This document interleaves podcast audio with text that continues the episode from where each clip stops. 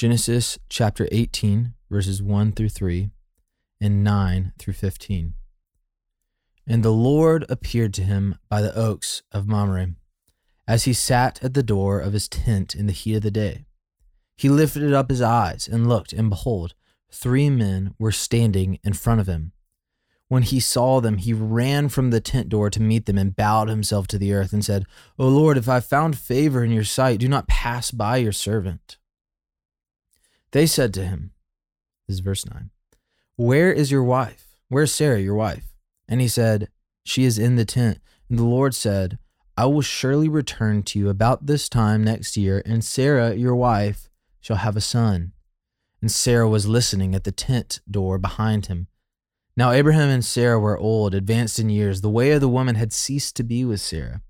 So Sarah laughed to herself, saying, After I am worn out, and my Lord is old, shall I have pleasure? The Lord said to Abraham, Why did Sarah laugh and say, Shall I indeed bear a child now that I am old?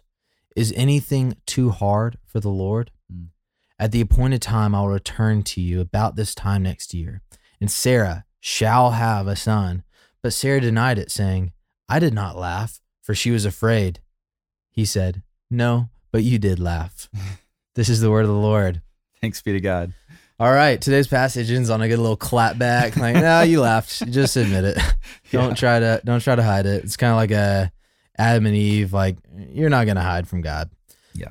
So we we talked about this a little bit yesterday. Obviously, we're tracking with the uh, you know we're in Advent, looking towards the coming Messiah, and specifically we are we're tracking with uh, you know the seed of Abraham and kind of where this all began, where uh, you know the lineage of Abraham, the nation of Israel, begins, and, and today we're focusing on Sarah, and so the Lord comes and once again reaffirms His promise with Abraham and Sarah, and Sarah is doing some eavesdro- eavesdropping from the tent, and um, you know we see a similar reaction as that of Abraham, which is this, you know, discouraged laughter of, is this, you know, is that actually going to happen? And really interesting passage. You know, a lot that could be said here. Jackson, what are your what are your thoughts on this moment?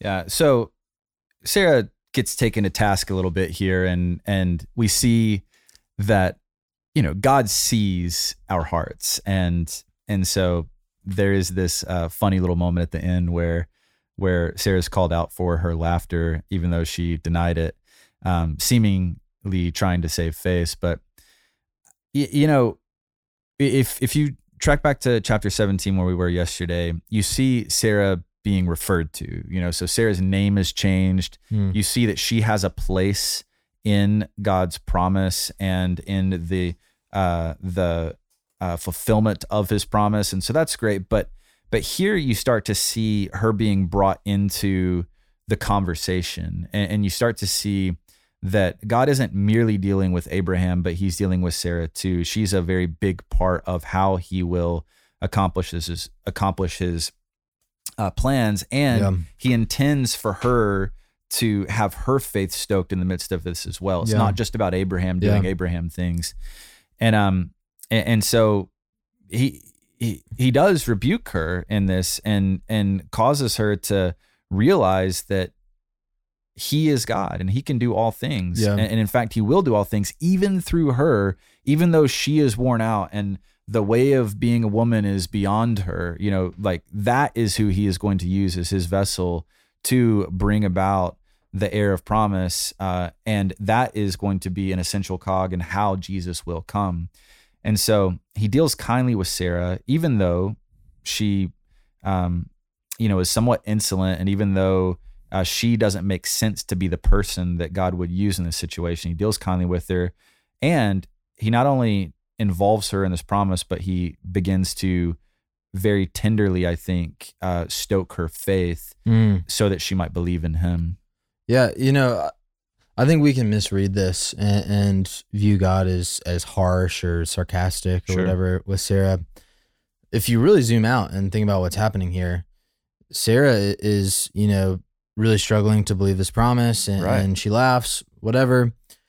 How easy and justified would it be for the Lord to be like, never mind, I'll find somebody Yep. who will believe, Right. you know, Exactly. or like I will use Ishmael and Hagar, you, Oh. you know, like, and yet the the path that the Lord takes is despite her own resistance, the Lord is still going to give Sarah the desire of her heart. Like he's trying to give her the desire, the Yeah, desire of her yeah. heart. And you know, how often, uh, you know, do we resist the Lord fulfilling the desires of Yeah, our hearts? good word. And so we really have to see here that God, He is tenacious and, and he is so uh, patient in pursuing, you know, fulfilling our desires, even when we do not. Like God Yeah. cares more about our joy. You know, John Piper and many other people have said this. Mhm. God cares more about our joy. He's more deeply committed to our joy than we are. Yeah. You know, we we would so easily just settle for distraction and momentary satiation or even hopelessness when God's commitment to us, his covenant to us is the riches of heaven. And, and you know, it, it's it's the C.S. Lewis quote, we're far too easily pleased. And so Yeah. I think this should just evoke worship from us that God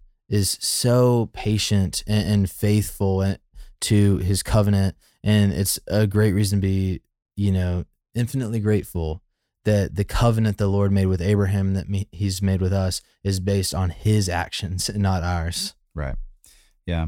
And, and you know, as we're thinking about the uh, approach of Advent, we do see a narrowing of the promise here. So, yeah. um, so it was before that I'll provide descendants as numerous as the stars. Then it becomes, you know, I'm going to provide this through your son, your biological blood son. Um, you know, there there's an expansion of the promises, and it's going to be better than you could have even imagined.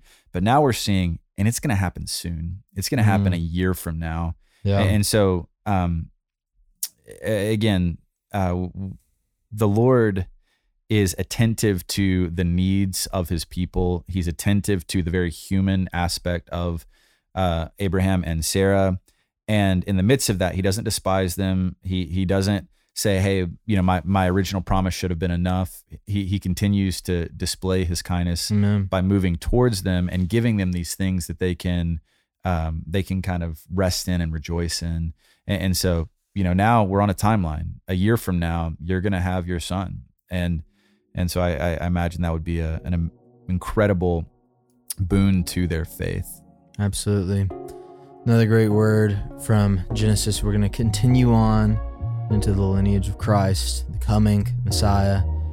Till tomorrow, for Jackson Randall, this is Will Carlisle. Thanks for listening to Our Daily Rhythm. I'm Jason Dees, one of the pastors of Christ Covenant, and Our Daily Rhythm is a ministry of our church designed to help you more faithfully and effectively meditate on God's Word.